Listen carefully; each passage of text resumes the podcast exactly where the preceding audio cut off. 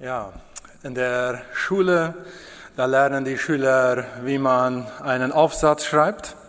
Und die Überschrift, die soll ja immer spannend sein und die soll Interesse wecken. Und vielleicht denkt der eine oder andere, naja, bei diesem Titel Weise Lebensführung etwas langweilig. Aber die weise Lebensführung ist oft der Schlüssel zu einem langen und erfüllten Leben. Das Chaos oder die Action, die Unordnung kann unter Umständen, wenn es schlecht läuft, zu einem schnellen Lebensende führen. Was denken wir, wenn wir an Weisheit oder an weise Menschen denken? Jeder von uns hat ein inneres Bild vor Augen. Wer ist bei dir weise? Vielleicht der Großvater, Großmutter, Vater oder Mutter, Onkel. Oder vielleicht denken wir an die Bibel, an Salomo. Der Duden erklärt Weisheit mit folgender Definition. Auf Lebenserfahrung, Reife und Distanz gegenüber den Dingen beruhende, einsichtsvolle Klugheit. Das heißt, weise sein ist nicht allein was etwas mit Klugsein zu tun hat, sondern noch mit viel mehr Dingen als nur mit dem Verstand. Es gibt Leute, die sind sehr klug, aber nicht weise. Lebenserfahrung, Reife, Einsicht und viele weitere Dinge tragen zu einer weisen Lebensführung bei. Doch wie kommt man zu diesen Dingen? Wie eignet man sie sich an? Und damit kommen wir zu unserem Bibeltext in Jakobus 3, 13 bis 18. Da steht Folgendes. Wer ist weise und verständig unter euch? Der zeige durch einen guten Wandel seine Werke in Sanftmütigkeit, die aus der Weisheit kommt. Wenn ihr aber bitteren Neid und Selbstsucht in eurem Herzen habt, so rühmt euch nicht und lügt nicht gegen die Wahrheit. Das ist nicht die Weisheit, die von oben kommt, sondern eine irdische, seelische, dämonische. Denn wo Neid und Selbstsucht ist, da ist Unordnung und jede böse Tat. Die Weisheit von oben aber ist erstens rein, sodann friedfertig, gütig, sie lässt sich etwas sagen, ist voll Barmherzigkeit und guter Früchte, unparteiisch und frei von Heuchelei. Die Frucht der Gerechtigkeit aber wird in Frieden denen gesät, die Frieden stiften. Bis hier der Text. Jakobus teilt die Weisheit in zwei Bereiche auf, nämlich die Weisheit von oben und die irdische Weisheit. Was sagen will, weise Entscheidungen, welche in der Welt für weise angesehen werden, müssen nicht unbedingt bei Gott weise sein.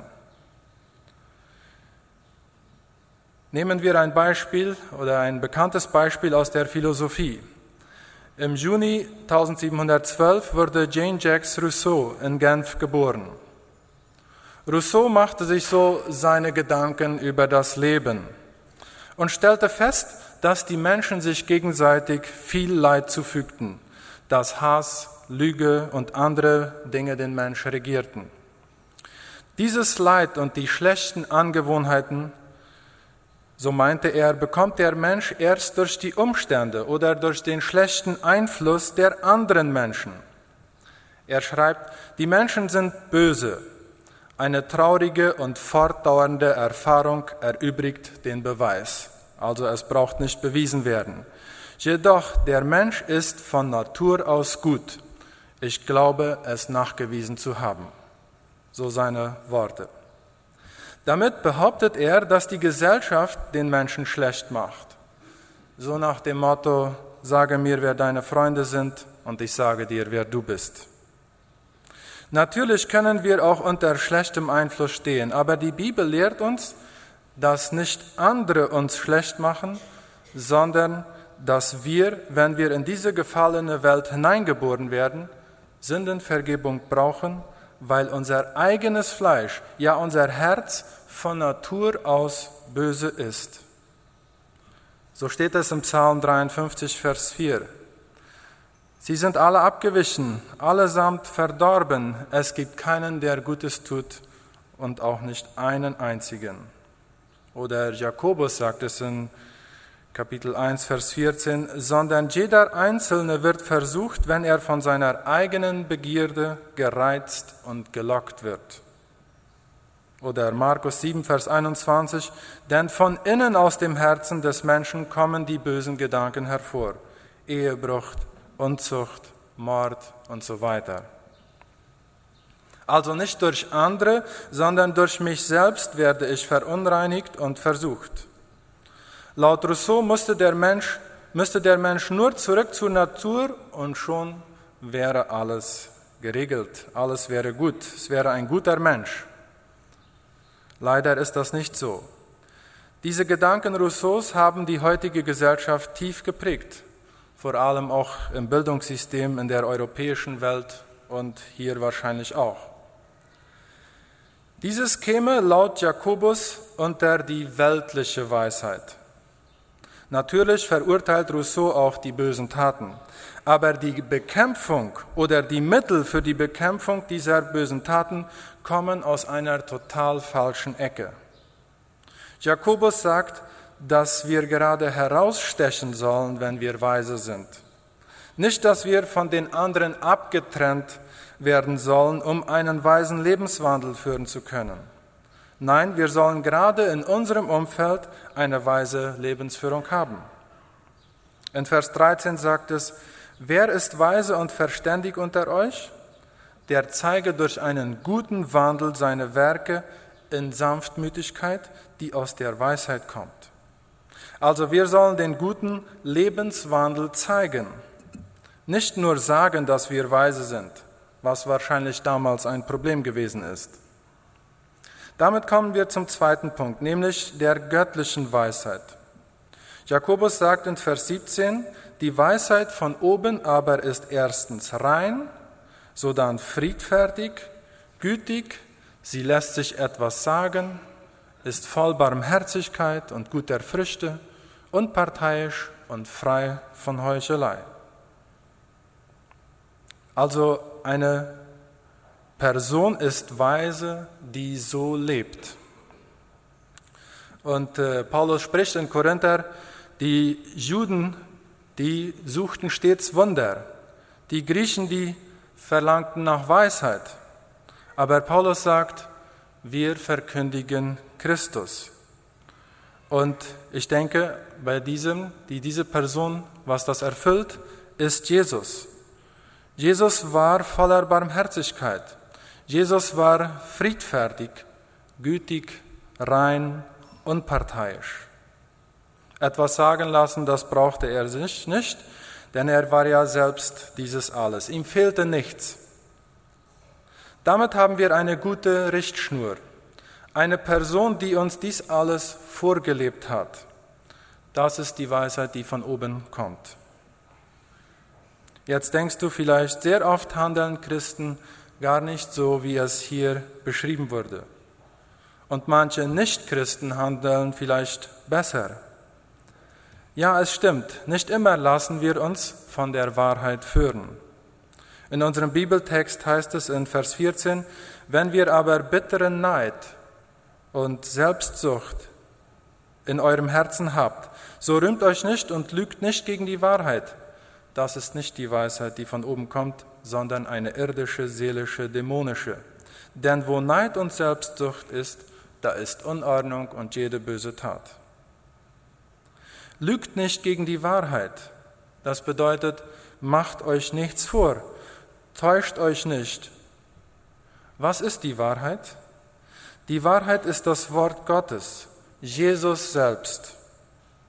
Glaubt nicht, dass Neid und Selbstsucht sich mit dem Wort Gottes übereinstimmen lassen. Denn wo das ist, da hat man sich nicht von der göttlichen Weisheit führen lassen, sondern von der irdischen, um das mal sachte auszudrücken. Hier wird die Geistesunterscheidung gemacht, Geisterunterscheidung gemacht. Prüfe dich selbst. Der Bibeltext ist ganz klar. Wo habe ich mich das letzte Mal von einem falschen Geist leiten lassen? Dann geh in dich und tue Buße. Bekenne Jesus deine Schuld und fange an, weise zu werden. Lass dich von dem Heiligen Geist leiten, denn er bewirkt diese weise Lebensführung in uns, wenn wir uns von ihm leiten lassen. Dann bewirkt er auch diese Früchte wie Liebe, Freude, Friede, Geduld, Sanftmut und so weiter. Einfach die Art, wie Jesus war und immer noch ist. Deshalb kann sein Geist auch dieses dauerhaft bei uns bewirken. Er kann uns verändern, er kann dich verändern. Und vielleicht ist es Zeit, dass diese Änderung bei dir jetzt anfängt. Lass dich verändern. Fange jetzt damit an und übergib dein Leben neu Jesus. Und wenn dieser Prozess bei dir schon begonnen hat, angefangen hat, dann stell, stell dich nicht dem Geist Gottes in den Weg, sondern lass ihn wirken. Jakobus betont hier besonders die Sanftmut. Sanftmütig sein. Die Sanftmut ist etwas, was uns im Generellen schwer fällt.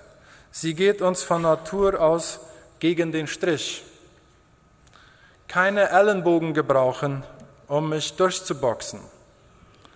Das ist leichter gesagt als getan. Ich bin eigentlich auch immer der Meinung, jeder kämpft für sich und fertig. Wer nicht kämpft und sich durchschlägt, jetzt im negativen Sinne gemeint, der verliert. Aber Jesus sagt uns in der Bergpredigt, Matthäus 5, Vers 5, Glückselig sind die Sanftmütigen, denn sie werden das Land erben.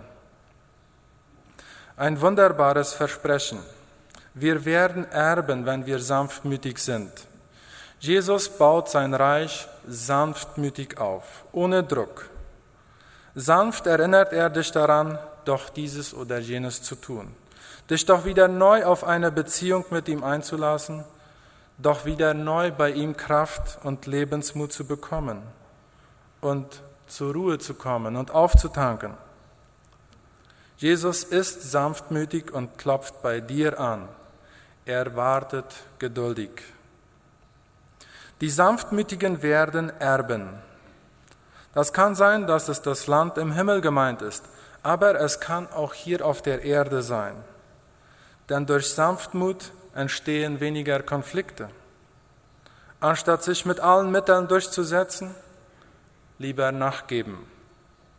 Dann lebt man länger und man lebt ruhiger, mehr in Frieden mit den Menschen. Lohnt es sich überhaupt, mit allen, sich mit allen Mitteln durchzusetzen? Ist da noch ein Segen darauf, wenn du so sehr um jeden Gorani kämpfst und vielleicht auch noch unehrlich dabei bist? Oder dich auf einen Riesenkrach einlässt? Ruht der Segen dann immer noch auf deinem Hab und Gut? Jesus sagt, die Sanftmütigen werden das Land erben.